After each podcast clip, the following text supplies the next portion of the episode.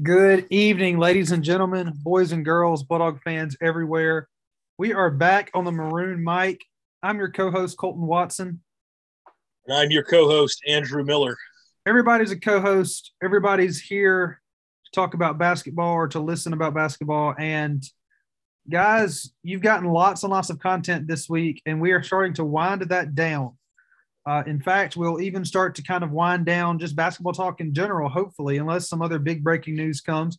We'll on our regular episodes, you know, we'll update you as players start to come in and leave. We're not going to have whole episodes about players transferring in or out unless something absolutely bizarre happens, and I still doubt it. I really can't. I don't foresee anything that can happen that would make us have a whole episode about it after this point.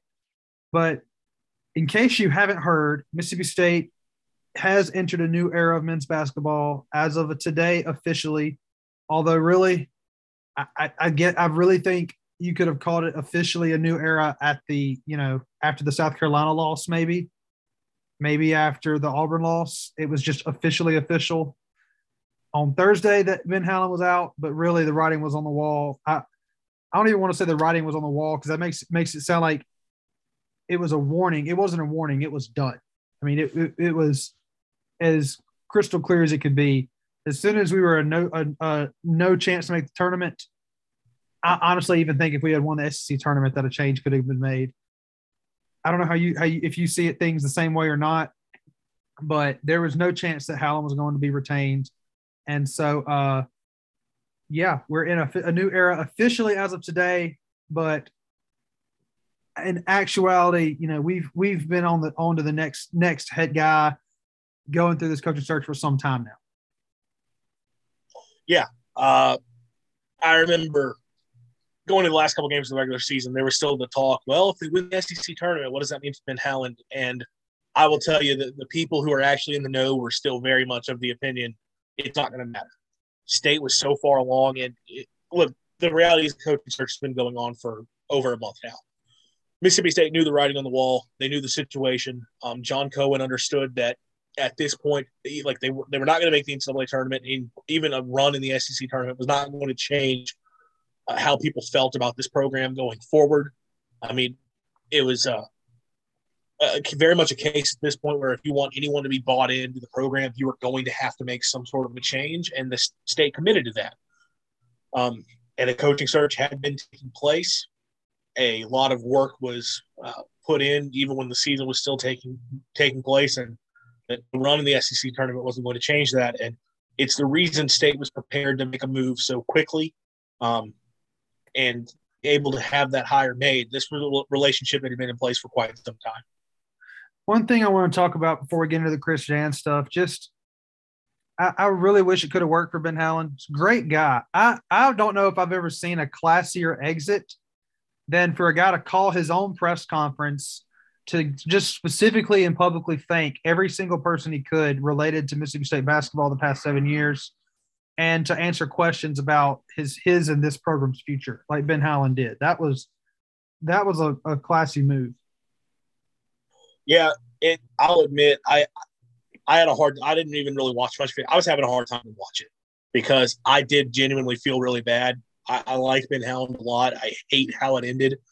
I know how much this meant to him. And, like, you know, we discussed for a long time, is this actually, you know, a retirement situation where he's going to be – he'll step away regardless? No. Ben Howland wanted to keep coaching. There was some discussion about him potentially continuing on at another school. I don't know how likely that is now based on some of the things I've seen. He was linked to the San Diego job, but perhaps that doesn't happen now. He wanted to remain coaching, and he was very excited about the potential future here with the team that he thought we could have coming back with the players that he was recruiting. And I mean, as far as I know, he never stopped recruiting, never stopped trying to get his team in the best position possible. It was literally about an ability thing. He just couldn't do it. He knew. Yeah, no, look. He knew that what he was doing wasn't enough. That he wasn't oblivious to that. And it wasn't for lack of trying. It's just the way that he knows how to do basketball and the way that he's done basketball his whole life just wasn't quite getting it done.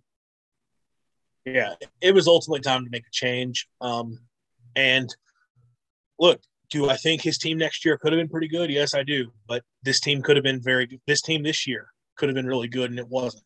And we kind of understand where things were, and no one was going to be on board with, all right, let's give him one more year. Let's see what happens. No, look, you had your opportunities. Ultimately, it was time to make the change, and Mississippi State did. And I think going out and getting a guy like Chris Jans was about as good as you could have asked for.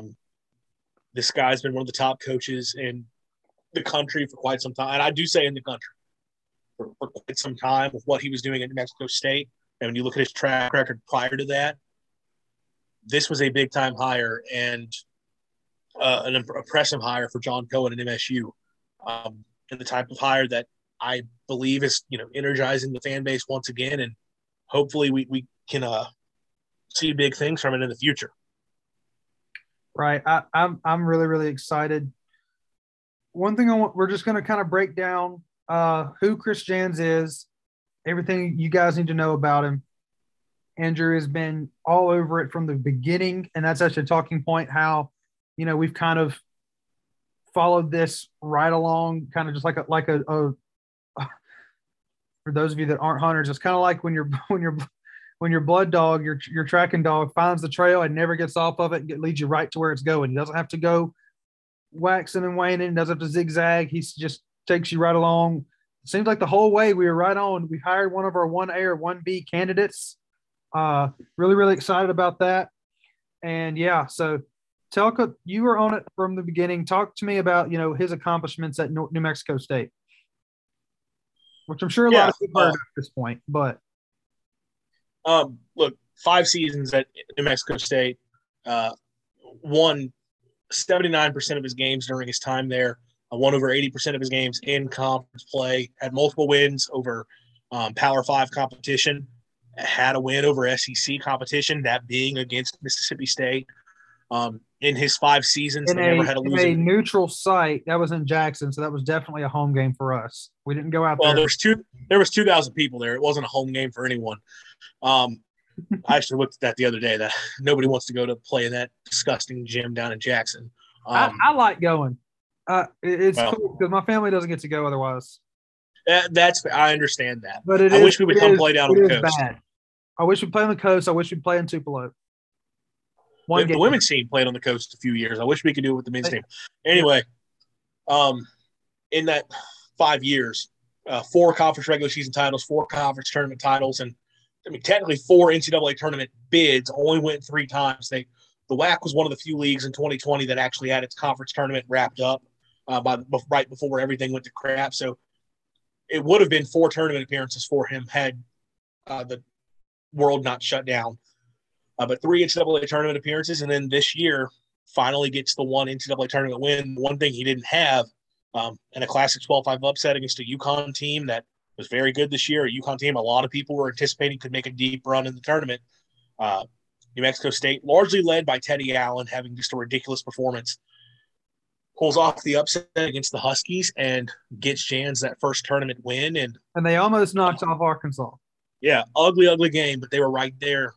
Right down to the wire against an SEC opponent that we're going to obviously play, sometimes twice a year. Very impressive. Is Arkansas permanent twice a year? We play them. They're not permanent, but sometimes we play them twice. Okay. It just depends on the year. Sometimes it's once. Who's our permanent twice a year? Is it just Alabama and Ole Miss? South Carolina, along with those two. We'll always play. We always play South Carolina twice a year. Okay. Yep. That's one of the random ones where Mississippi State doesn't have any real rivals outside of Ole Miss in most sports. And obviously, like baseball, it's LSU, and then basketball, it's Alabama. That's it. So, I guess you could say baseball would develop the rivalry with Arkansas, but because we don't have as many actual rivalries, they sort of just stuck us with another team in South Carolina who does not have a lot of rivals in the SEC. I'm glad they did, because if we do – in the early 2000s, you had a rivalry with Kentucky, and I don't want any part of that right now. No, I would not complain about not having to play them. Yeah, so we're getting off topic, but look, Very good record. And he had one season, guys, where he didn't do anything well last year. Decent record, still better than 500. Didn't get to the NCAA tournament and didn't win his conference. They played every home game in another state. Yeah. New Mexico was one of the states that was incredibly serious when it came to their COVID regulations, and New Mexico State and University of New Mexico suffered greatly because of it. I have very little doubt that I'm not going to guarantee you would have won the conference, but I mean, I very little doubt they would have been a very good team once again, rather than having a year where they struggled some. But even in the struggles, they were 12-8. That's the thing. They only got to play 20 games. Yeah. And they still finished, I believe, like third in their conference. They still finished high in the conference. It's like, for all the issues, they were still very much up there. He's just been a very, very successful coach. And you go back to it, he had 1 year as a head coach at Bowling Green. That one season, they won 21 games. It was their best year in 13 years up until that point. Bowling Green's not a program that has much of a history whatsoever, and he was immediately able to step in and have a nice, successful season right away. A long-time JUCO coach where he was just dominant in the JUCO ranks. And a nice run as an assistant coach at Wichita State under Greg Marshall. He's someone who gets credited for – he gets a lot of credit for helping build that program up. They went to the tournament 6 straight years, made a run to the Final Four, and then the following season started off the season 35-0.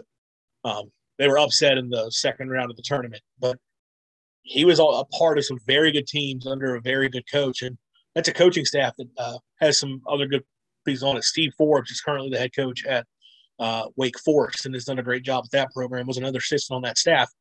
It's a good pedigree to be a part of, and he played a very big role in building up that program.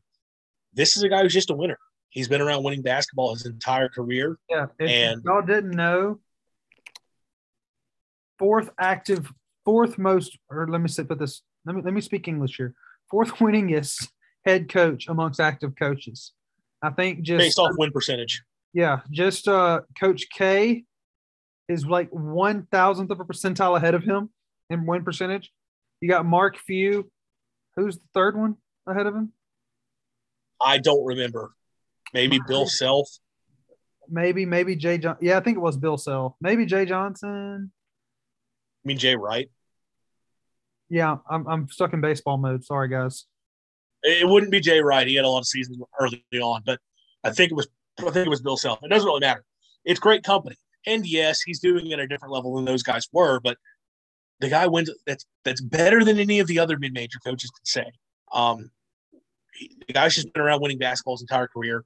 He's produced immediate results. He's been very impressive in what he's been able to do on the recruiting trail for that program and in the transfer portal. He's brought a lot of talent into the program via the portal, and he's someone who will take advantage of it. There's actually a great video of him that was done before this season at New Mexico State, kind of a ride-along video with one of their guys in their athletic department sort of discussing, the upcoming season along with the transfer portal and NIL. And he was very open in saying, one of those deals where it doesn't matter what your opinion is of the portal. It doesn't matter what your opinion is of NIL, whether you think it's right or wrong as a coach. If you're not going to take advantage of it, you're going to fall behind and lose. And he is someone who's very active in taking advantage of the portal. Obviously, I hope he would be active in NIL. I feel like that would be big for basketball. He got their best player out of the portal this year. Yes.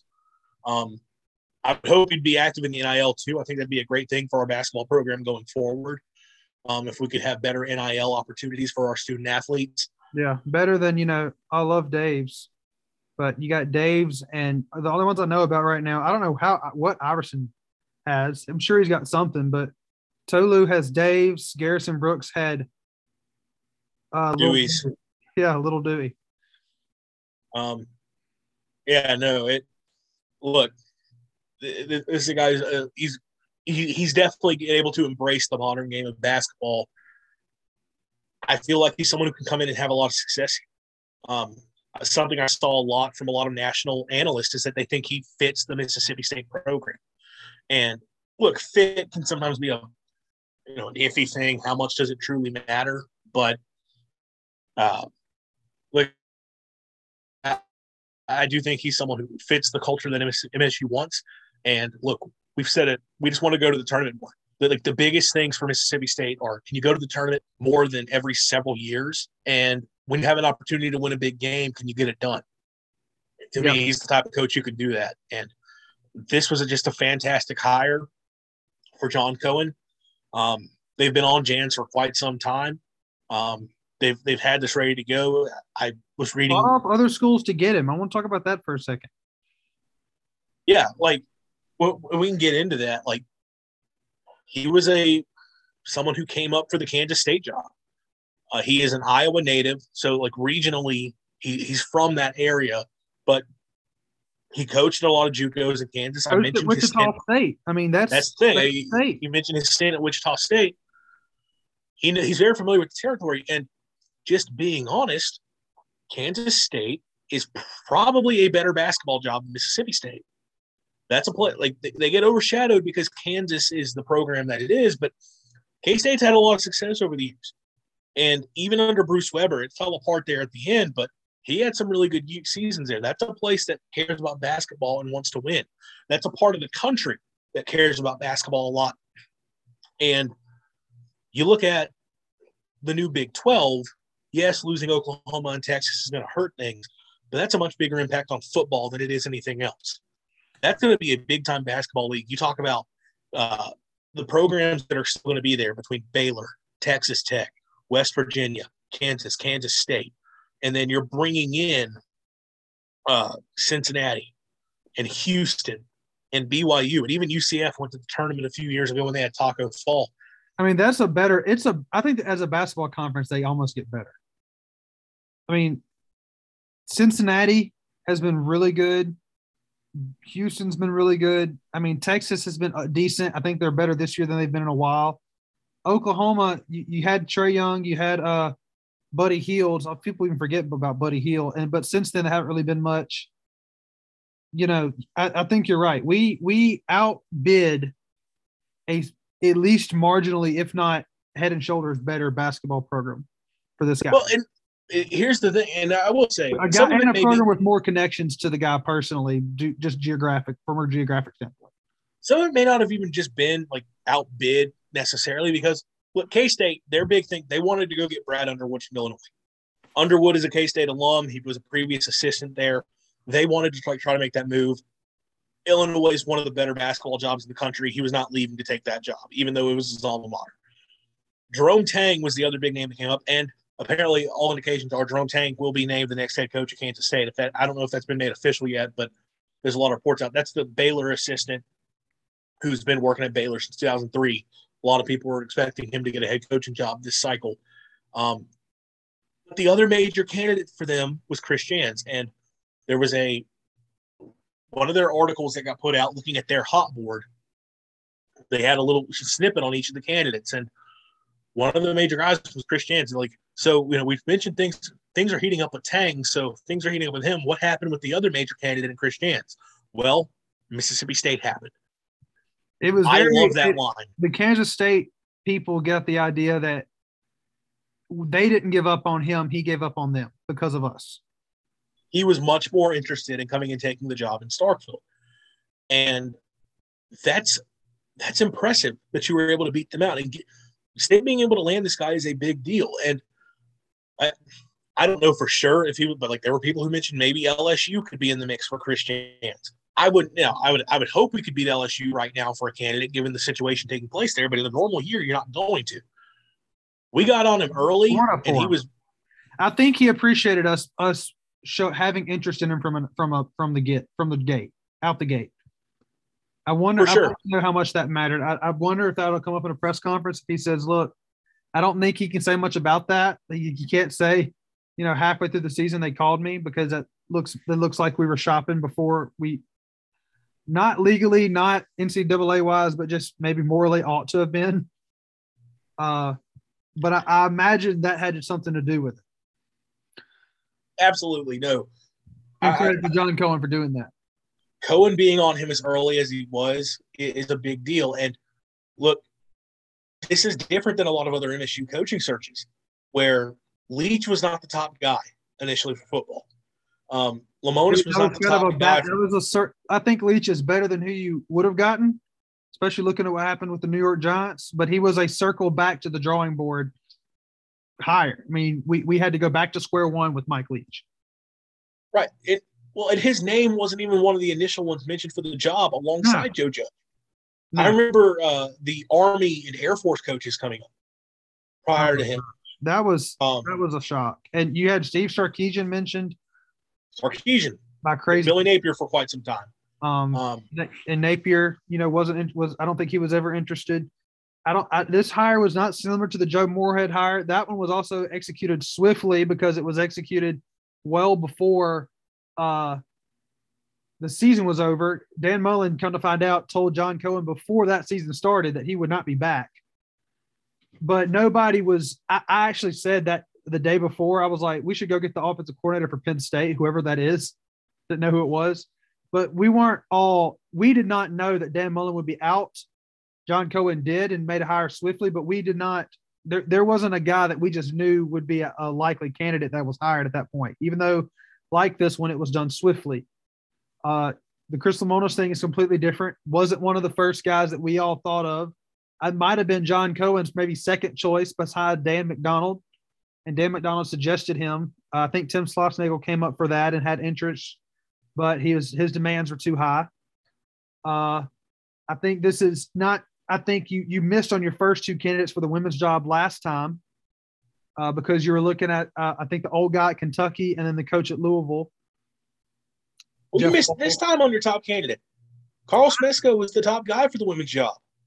Yeah. And you still made a fantastic hire. You missed this time, and also this was also kind of a snake in the grass type. It caught fire really late, but it was still a kind of a surprise. So the fact that, like, when Mississippi State going out and, like, this is our guy and going and landing him, when it's a coach who could have had opportunities elsewhere, potentially at better programs, you got to give a ton of credit to John Cohen for that. Oh, yeah. He takes a lot of flack for a lot of things, but he killed this hire, and this is a crucial hire. Look, we all know ultimately Cohen's fate is going to rest on what happens with Mike Leach. Football drives everything, but folks want to win in basketball again, and you have the hump renovation coming up, or being started, frankly, and now you've got two new head coaches in both men's and women's basketball. You made a fantastic hire in the women's game, but, I mean, hey, that wasn't your top guy. The men's went, and no offense to the women, but we know that the men's hire was a bit more crucial than the women's hire. At the end of the day, you could have just promoted Novak, and most people would have been okay with it, and you would have been like, all right, let's move on. And at the end of the, I mean, it is a non-revenue sport. Not knocking them, but if you're struggling in a non-revenue sport, you're not losing your job over that if you're an athletic director. Mm-hmm. The men's hire was going to be a massive. At Mississippi State, you have three sports you got to worry about. In most schools, you only have two. Yeah. The men's hire was going to be massive, and it feels like he knocked it out of the park. And you look at the national reception from it. You have a lot of guys speaking very highly of it. A lot of people saying he's a fantastic fit. The Mississippi State went out and got a very good coach who can have a lot of success there. Something that spoke a lot to me was Aaron Torres, who's a national college basketball reporter. He said, three SEC jobs have been officially filled thus far between Florida, Georgia, and Mississippi State. And he thinks Mississippi State made the best hire. They're making it better. I mean, this is how good the hire was. Florida hired the guy that was probably our third favorite candidate. Yes, and I love Todd Golden. I think Golden's going to be a fantastic coach. I think he can have a lot of success in Gainesville. I will be honest, I think Golden may have the highest ceiling of a lot of the coaches coming out of this cycle, higher than Matt McMahon, but a bigger higher than a Chris Jans, higher than a lot of coaches who are going to be hired, just because I think so. There's something about him that's like, that dude's going to be a superstar. So I don't think it's a bad hire, but it is a risk because he's not very experienced. He's not very familiar with the territory down there. And Florida's a place that expects to win at an incredibly high level. Florida absolutely could have gone out and gotten a more established coach, and they should have been able to. Now, again, does that make it a bad hire? No, but like Mississippi State getting Chris Jans is getting a better option. Georgia, obviously historically Georgia is one of the worst basketball programs in the SEC, but they're a place that has all the resources in the world to win at an incredibly high level.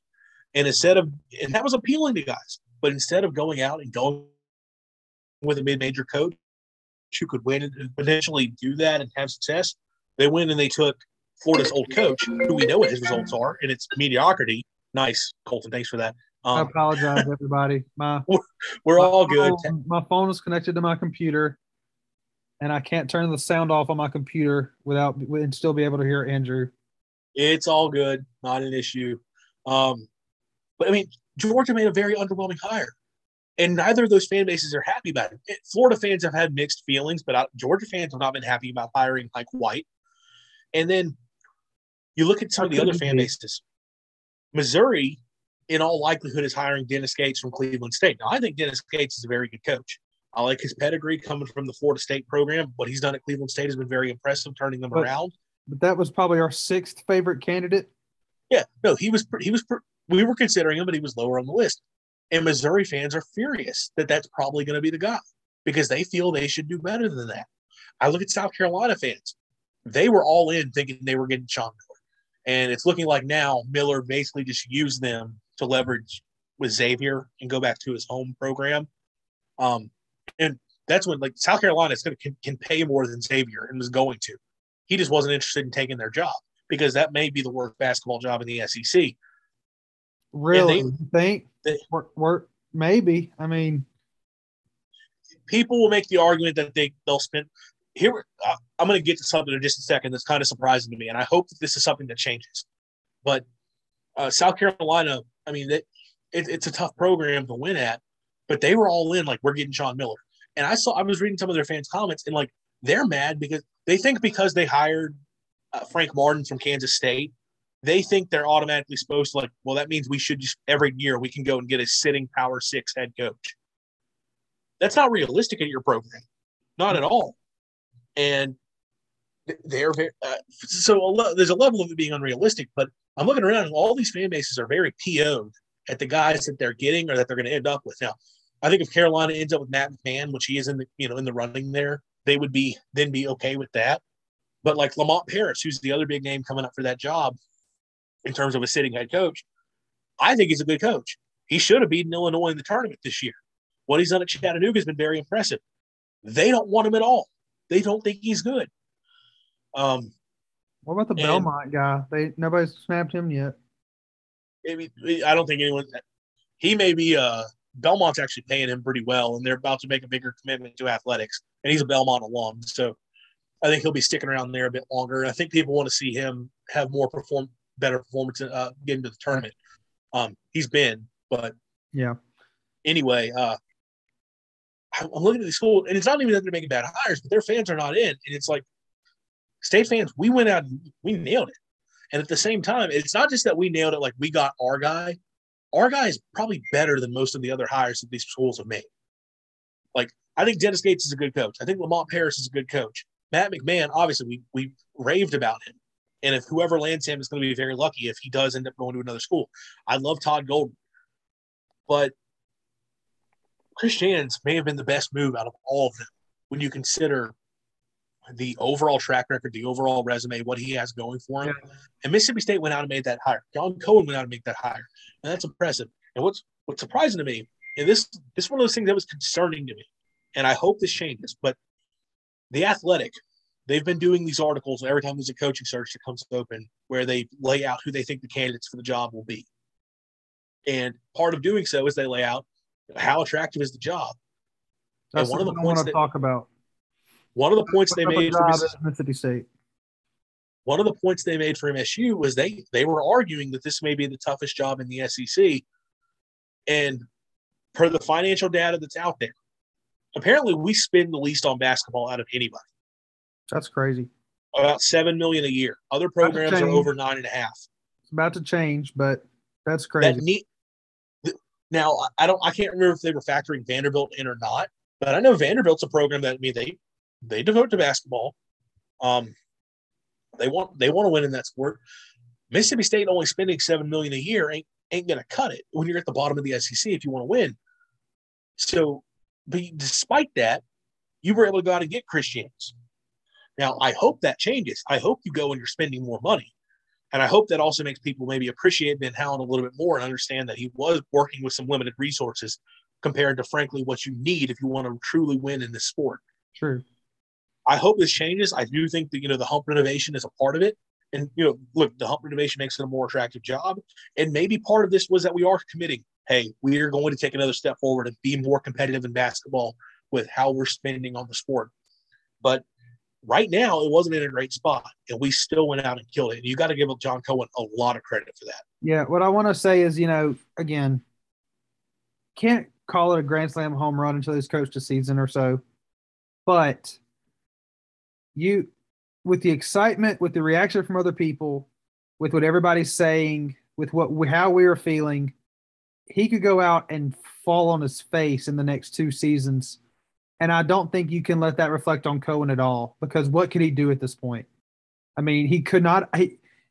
Guys, if you think we could have done better, you're wrong. And the only way that this could not work out for us is if Florida goes and does well with the San Francisco guy, with Golden, and we don't end up not doing well. At that point, I think it's a matter of resources, not necessarily a matter of who's the head coach or just bad luck. Maybe footprint, who we're getting our players from. Are they more talented because they just are in Florida and we're in Mississippi? I don't know. But there's nothing else that could have been done. You had your 1A and 1B. It's going to sound like I'm just saying this because it's the guy we got. When we actually started thinking about, I didn't realize that Chris Jans had success at every single junior college he had went to, and he'd been to several, plus the success at Bowling Green, plus the success at New Mexico State. Never had a bad year. His worst year, he had one hand tied behind his back the whole time and was still better than 500. I started seeing him as a more viable candidate anyway. I like that he plays fast. I love the aggressive defense. I think Murray State plays a little bit slower pace, and I'm about tired of it just from an aesthetic standpoint, not from a wins-loss standpoint. Just I'm ready to see some high-flying type of offense. Not that they're running, the Warriors like offense over there, or the Warriors death lineup or anything at New Mexico State, but still it's a little bit faster paced. I think the search went really well. And again, if there's no way, even if this goes poorly, there's nothing else. We could not have done any better. That's what I'm trying to say. If this goes poorly, there's nothing we could have done. Very little we could have done, at least. Yeah. The only argument, if you want to make one, is that, I discussed I was not as sold on him as a candidate anyway, but if you wanted to just try to drop a bag at Sean Miller, but as we just talked about, I mean, he wasn't interested in taking the South Carolina job, so I don't think he was interested in taking the Mississippi State job. You look at a guy the name that's always going to come up is Rick Pitino, but I mean, is that really the direction that you're trying to go? No, but that does lead into what our next thing is, that, he's got a checkered past. I want you to explain exactly how that went, how it got discovered, and how it's been since for him, character-wise. And one thing I want to say before we get into that discussion is, guys, I believe it's wrong. This is where the sport is at this point, and I don't like it at all. But for a program like Mississippi State, you kind of have to go the damaged goods route if you're going to win in your head coach. What I mean by that is, you got to get a head coach that the only reason he's not at a premier job is because of an a few years back. That's fair, but I would also, at this point, I don't think I would not consider him damaged goods at this point.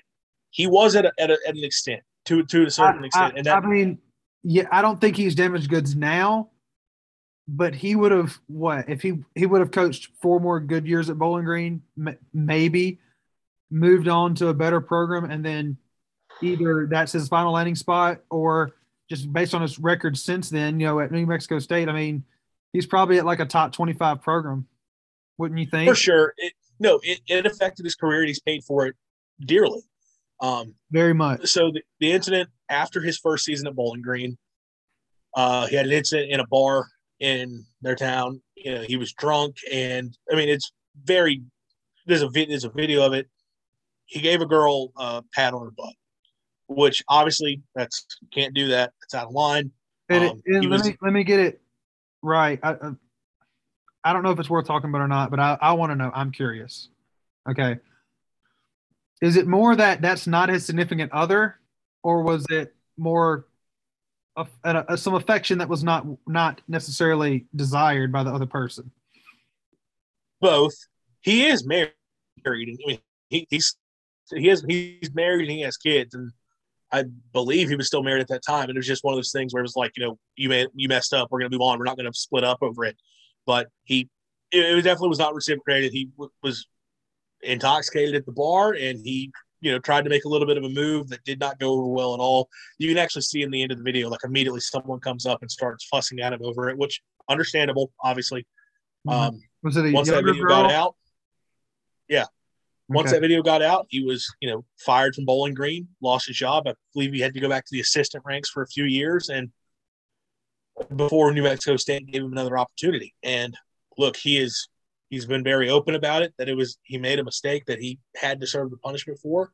He's, you know, learned from it and worked from and improved from it. He's never had another issue once again.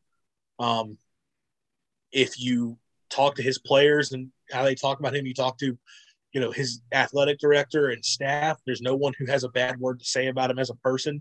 There's no one who thinks that that incident is reflective of his character today and who he is as a man today. Look, he made a mistake and he lost a job for it. I understand there may be some people who say that, like, well, you know, you should never be in the sport again, or we don't need to have that type of guy here. It was an incident 7 years ago that he paid for. He's had no issue since. He's done nothing to show that that's reflective of who he is. I think he's earned the opportunity to move back up in the coaching ranks. Mississippi State, in the report that came out from ESPN when this was, you know, starting to break, it mentioned that he was vetted heavily, in that MSU's athletic department they talked to all of his previous stops, including Bowling Green, about you know, everything with him, and they were comfortably able to come away saying, we're okay hiring this guy. I heard they even talked to – I don't even know if this is allowed or if this is a misprint. They talked to current and former players. I know former players would be allowed, but current players about how he is. I think it just said former. Okay, just former players. I don't think you can talk to current players. That sounds very against the rules. But former players all said he's a great coach to play for, but he's a character guy when it comes to coaching. And so, and I think that one of the best reviews you can have is their athletic director said, I can't believe we've kept him this long. I've never heard an AD make a statement like that. It was athletic director that said it, right? It was. Okay. It was. For an AD to come out and say, hey, you know, obviously ADs are never going to be, you know, unprofessional about it, but like for him to be very blunt, like, not only are we happy for him, like we're shocked that it took this long for a school to realize what we have going on here. I mean, that's a great thing to have someone say about you. And this is a hire that it's being widely celebrated. You see the way people in New Mexico State are talking about him. There's no one who's got a bad word. This doesn't even feel like it's a, you know, a bad breakup or anything, which I'll admit, even if I was a fan of a program like that, where you know the reality, and they had seen the reports leading up that this was a possibility and was likely going to happen, so perhaps they were just prepared for it. But look, we've been obviously on a couple instances, we've been on the other end of a coach leaving for a quote-unquote better opportunity, and neither time did our fan base take it well. And I could certainly understand seeing a lot of New Mexico State fans saying, I don't care that he's taking a bigger job. This is BS. What are we doing? Especially when not even, you know, what, it was like 12 hours after their game ended and he's announced as the next coach at Mississippi State.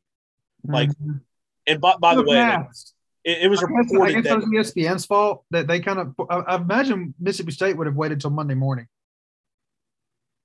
I think that they were ready to make the announcement. And I will tell you, like, what I read, apparently, like, a deal was done a few days ago. Mm-hmm. Like, this wasn't even a case of, like, we still, like, yeah, he had to make it official, but, like, he had already agreed to take the job. If you're a school, though, in that situation, I would fully understand being ticked off and, like, being upset. And none of them were. They were all just very grateful for his time there and, you know, are excited for him to have this next opportunity. he's left a big impact on that program and on his players and that university. And I think that speaks to not just the type of coach he is, because yes, you win a lot of games, people are going to love you, but there was no one who had a bad word to say about him. Mm-hmm. Yes, he had the incident in his past. And look, to go a step further, there's a lot of people who are looking at him because he was on staff at Wichita State under Greg Marshall, who obviously had a lot of issues with player abuse and stuff. There are people who are going to knock him for that and say, oh, he was on that staff. There's nothing from his past there that is worrisome or anything. And obviously, as we just talked about, he's moved past the situation that he was a part of at Bowling Green. He has earned the opportunity to be a coach again, and there's very little reason to believe. There's no reason to believe that a similar incident is something to be concerned about. Right, and if any Ole Miss fan tries to give you flack about coach morality, Andy Kennedy assaulted somebody, was arrested for it, punched a guy, and called him several racial insults, and wasn't even fired. They let him coach for 8 more years, which also, again, we were never going to hire Andy Kennedy. I don't know why people thought we were, but we would have gotten a worse coach with a worse incident about the same time ago. I guess it's 4 years sooner, earlier than this incident, but my gosh, that wasn't going to happen. Thank goodness. All right. Now we get to kind of do some prediction type stuff. What does the staff look like, first of all? I mean, does he keep guys that were already here? Does he bring guys with him? Do they hire new guys? I'm not going to go full in on making a prediction. There's a few names that have come up. This is my issue, not being fully prepared here. Sorry, it's late, and I've been talking for a while. I have the last names. I don't have their first names. So, I mean, obviously the biggest question with his staff is whether or not George Brooks will be retained. There's sort of some mixed feelings on that. I would love for George Brooks to stay on staff. Obviously, there's no one who knows Mississippi State basketball and understands recruiting in this region better than George does. But obviously, that's ultimately up to Chris Jans, and whether or not he does that is still, to be discussed. One of his top assistants at New Mexico State, last name's Miller. I'm giving you guys last names because I don't have the first name in front of me. He's the associate head coach and is going to be in the running to replace Jans at NMSU. So it's still unclear whether or not he will be brought along. Obviously, it depends on whether or not he gets the job there. He has another guy, Anwar, who is a big-time recruiter for them, especially has a lot of connections within the state of Texas. It's still unclear about who he's going to bring along. And there's an assistant from Cincinnati that they may be considering as well. Still a lot of questions about who the staff are going to be. To me, the biggest thing is whether or not George Brooks is retained. And then other than that, I would expect him to bring in his guys. But, look, I will say in terms of recruiting connections, even if you don't retain Brooks, he has familiarity recruiting the Southeast. They recruit Texas. They've recruited Mississippi. They'll go into Florida. They'll go into Georgia. New Mexico State's not a place where you can just go and look off of homegrown talent. You have to be willing to go elsewhere. And his staff has been familiar with doing that in the past, and they've recruited the Southeast extensively. So I would expect a lot of those guys to remain. And obviously, if you can keep Coach Brooks on, that'd be great. And I will say, Rick Ray, who actually have the same agent as Chris Jans, actually reached out to Jans to put in a good word for George Brooks. Because obviously, Brooks has been on staff since Rick Stansbury, and sort of, to get put in the good word and say, hey, this is the guy you want to keep on your staff, which very professional from Rick. Got to respect that he was put in a word for someone back in a place where, he had 3-4 years and lost his job. What's he even doing now? I don't know. I think he's an assistant coach at Colorado. That's what most recently he was an assistant at Colorado. Okay. But I don't think he'll ever be able to be a head coach. He was just that. Yeah, a couple tough stints for him. Maybe he gets another opportunity one day. But So that'll be the biggest question is for me is just does George Brooks come back? And I hope he does. I would love for him to remain a part of the staff. I think the question a lot of our listeners have is, does he bring any players with him? So the kid, I'm sorry, y'all. I'm blanking on a lot of names. Obviously, Teddy Allen's the guy a lot of people are going to focus on. He had the ridiculous game the first time. Technically, he's a redshirt junior and would have another year of eligibility. If he is a graduate, he could come. The dude's on his fifth school currently. He began his career. He should just do it for the meme of it. I mean, six schools. Yeah, at this point. How old is he? Like 25? I don't even think he's that old. Let's see, I'm trying to remember what the first stop was. I know it was like he had West Virginia, and then like he had a year of JUCO, and then he went to Nebraska. There might have been a stop before West Virginia or a stop in between. I don't remember for sure.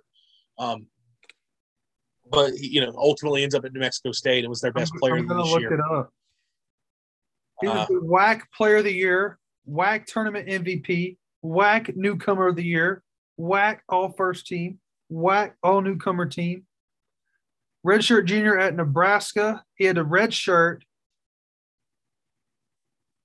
21-22. No, that's this year. Never mind. So he played at Nebraska, highly productive there, averaged 16.5 points per game. Then he was at Western Nebraska Community College, averaging 31.5 points per game. Then he redshirted at Wichita State, did not play, was a freshman at West Virginia. They reached the Sweet 16 while he was there, came off the bench, averaged 7 points. So he's got 5 schools. And other than the redshirt year at Wichita State, which what a place to do a redshirt year, right? He was productive at every place. So I think it would be only right for him to go to not only a fifth school or sixth school, but a sixth conference and produce the way he's produced at New Mexico State. It would only be right. That'd be awesome. The other kid who had the big game against Arkansas, McCants, the post player, he is out of eligibility. He finished up his college career. I remember I seen some state fans saying, can we bring him too? I look, there is some opportunity there. Some of the younger players could definitely transfer. But, I mean, look, New Mexico State's also a program that expects to win a lot of games. They have the culture going there. Maybe you get some – I think if anybody comes – Teddy Allen, I guess, is a possibility just due to the fact that he's moved so much. I mean, he's not no stranger to it. Might as well. I'm not saying – if I were to expect anyone to leave – don't take this as a lead or, like, inside info. No idea. We don't have any idea. If I were just guessing, though, I'd more than – like, I figure if anyone comes, it's probably younger players who haven't had much playing time looking to, like, okay, I'll go with the coach who recruited me. I don't know for sure. The bigger recruiting jobs are going to be if he can keep Tolu Smith and Iverson Molinar to remain a part of the roster. Which is the next question. What's this team look like next year? Does Tolu – I mean, Ben Howland, I don't know why he would lie about it. Seems to like Iverson Molinar is coming back. I seem to think Tolu would come back simply because I think I've explained before on the show. Maybe I just explained it to you. I might not have explained it on the show.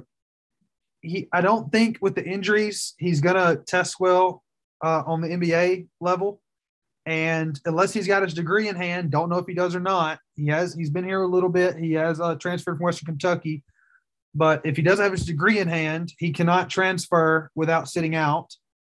And if he's graduated, he's free to do that.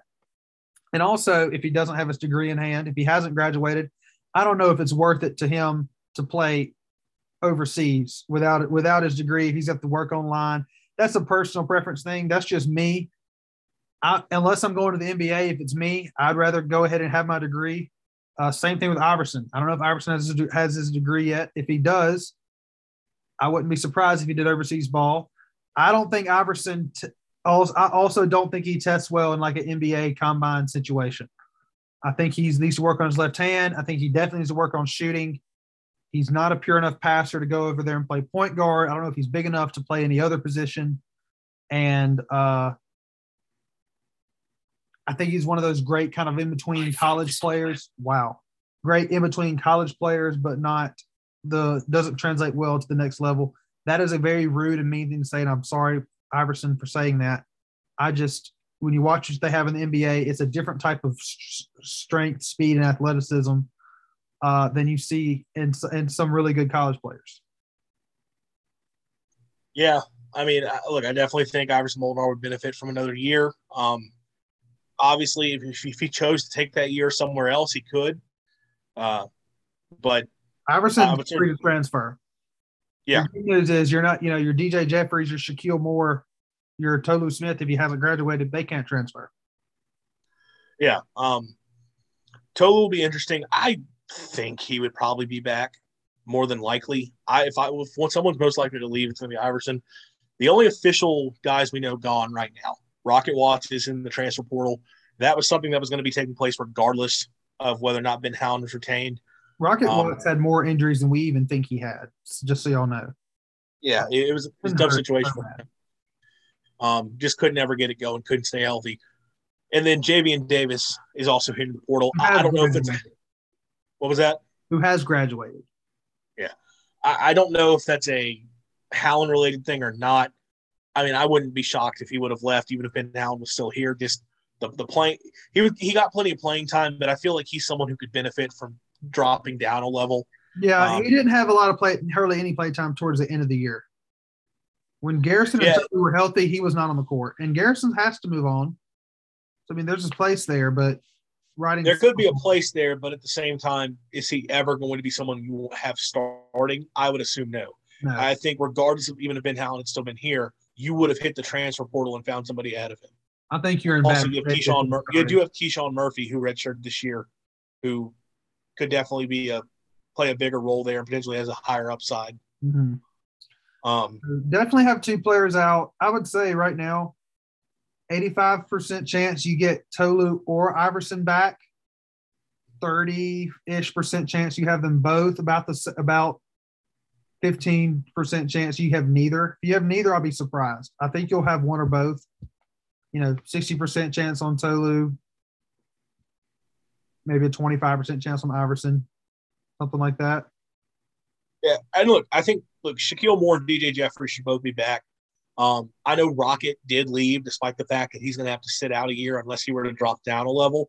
But I feel like those guys, because with Rocket, it was a case he just never got it going here. And with the injury situation, I think he's looking for another opportunity. DJ and Shaquille obviously were big parts of the starting lineup, and I would fully anticipate that you're going to have those guys back. And I think specifically DJ, I feel like is going to fit this team very well under Chris Jans. Mm-hmm. I think he's a good fit with what they like to do offensively. Shaquille, as a knockdown shooter, look, Chris Jans, his teams shoot the three ball. Yeah. We didn't talk much about, for those unfamiliar with, what he really does. Look, I'll tell you, I've said it many times, I'm not the biggest X's and O's guy, but his teams are definitely, when it comes to their offense, they put a big emphasis on the three ball. If you go and you look at their shot charts and where they're taking their shots from, it's mostly at the rim or it's behind the arc. Now, that wasn't necessarily the case when they played Arkansas the other night, but that was Arkansas with what they were doing defensively was kind of forcing them into some tough shots that they weren't necessarily used to taking.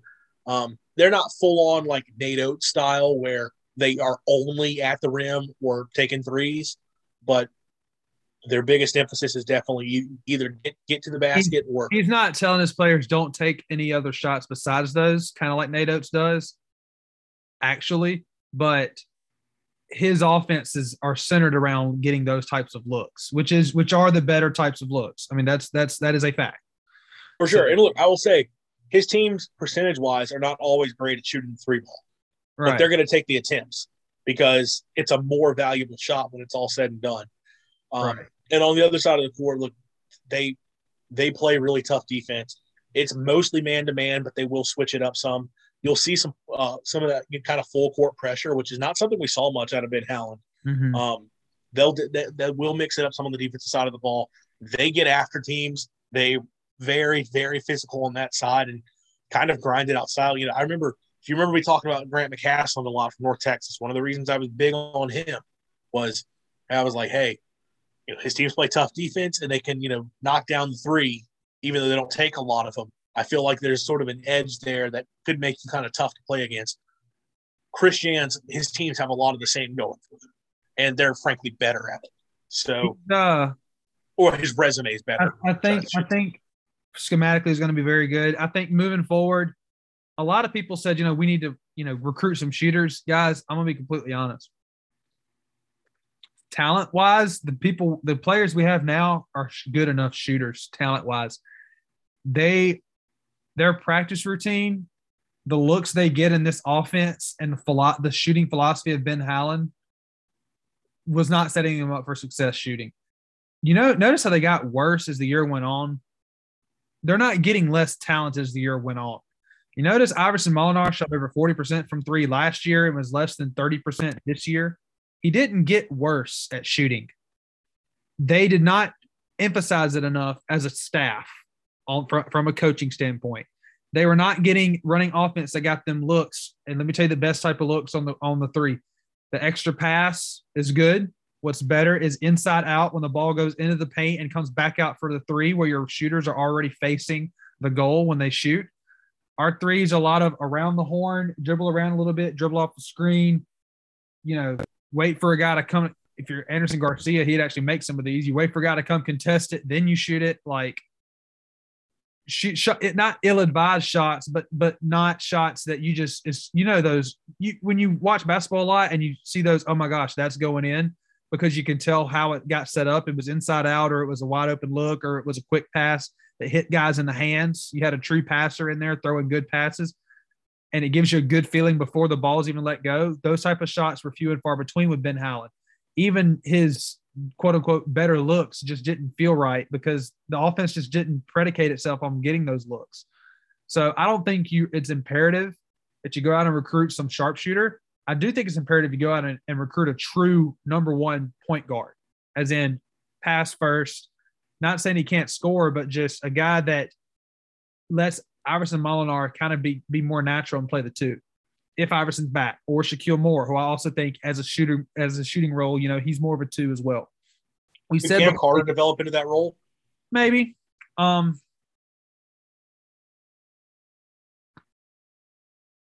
It's a hard thing to develop. It's unless you're a Vic Schaefer and you have like a point guard thing going on. And I know that's a different sport with women's basketball.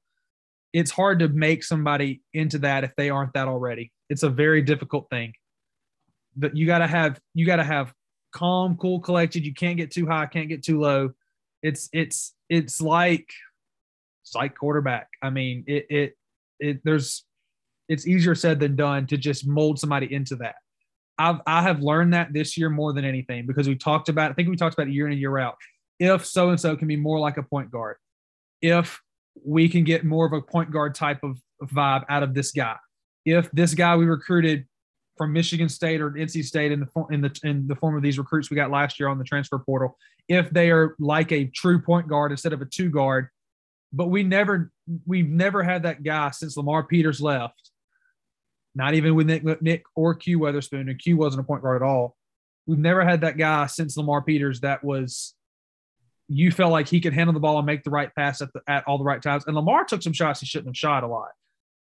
And I don't think even before then, I mean, how far back do you have to go before Lamar? I mean, Lamar had some dumb shots, but he could create for himself. He could create for other people. He's doing it in the G League all the time.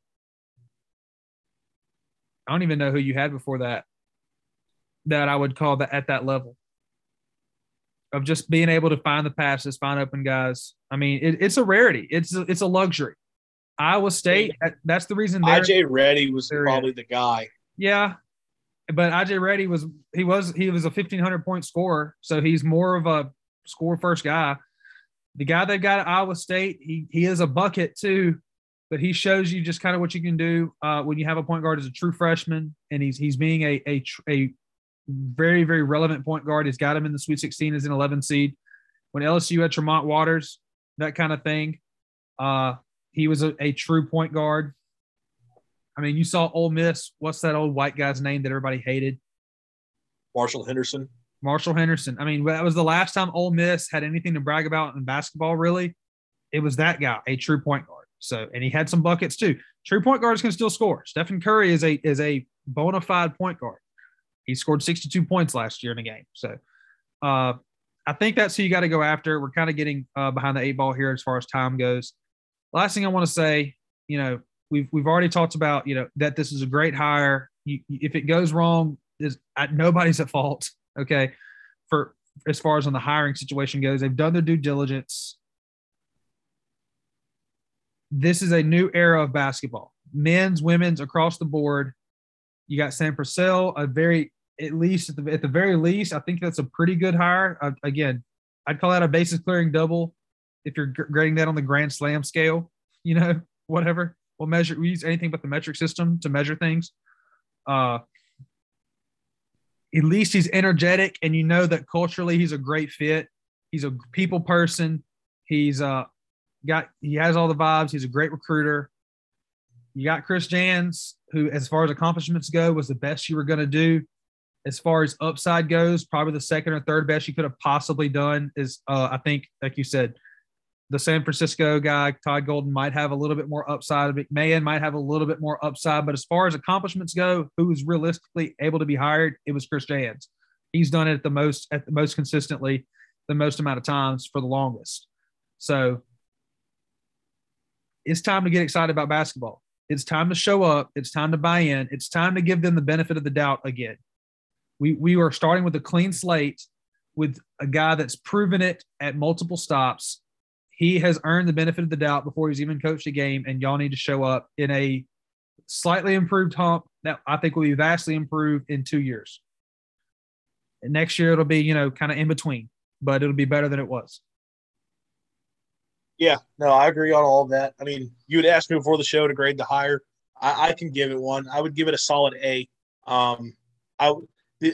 For me, an A+ hire for MSU. I'm not going to be one of those like an A+ is if you go and you hire, freaking Scott Drew. No, like a realistic head coach. Well, Tommy Izzo's not that good right now.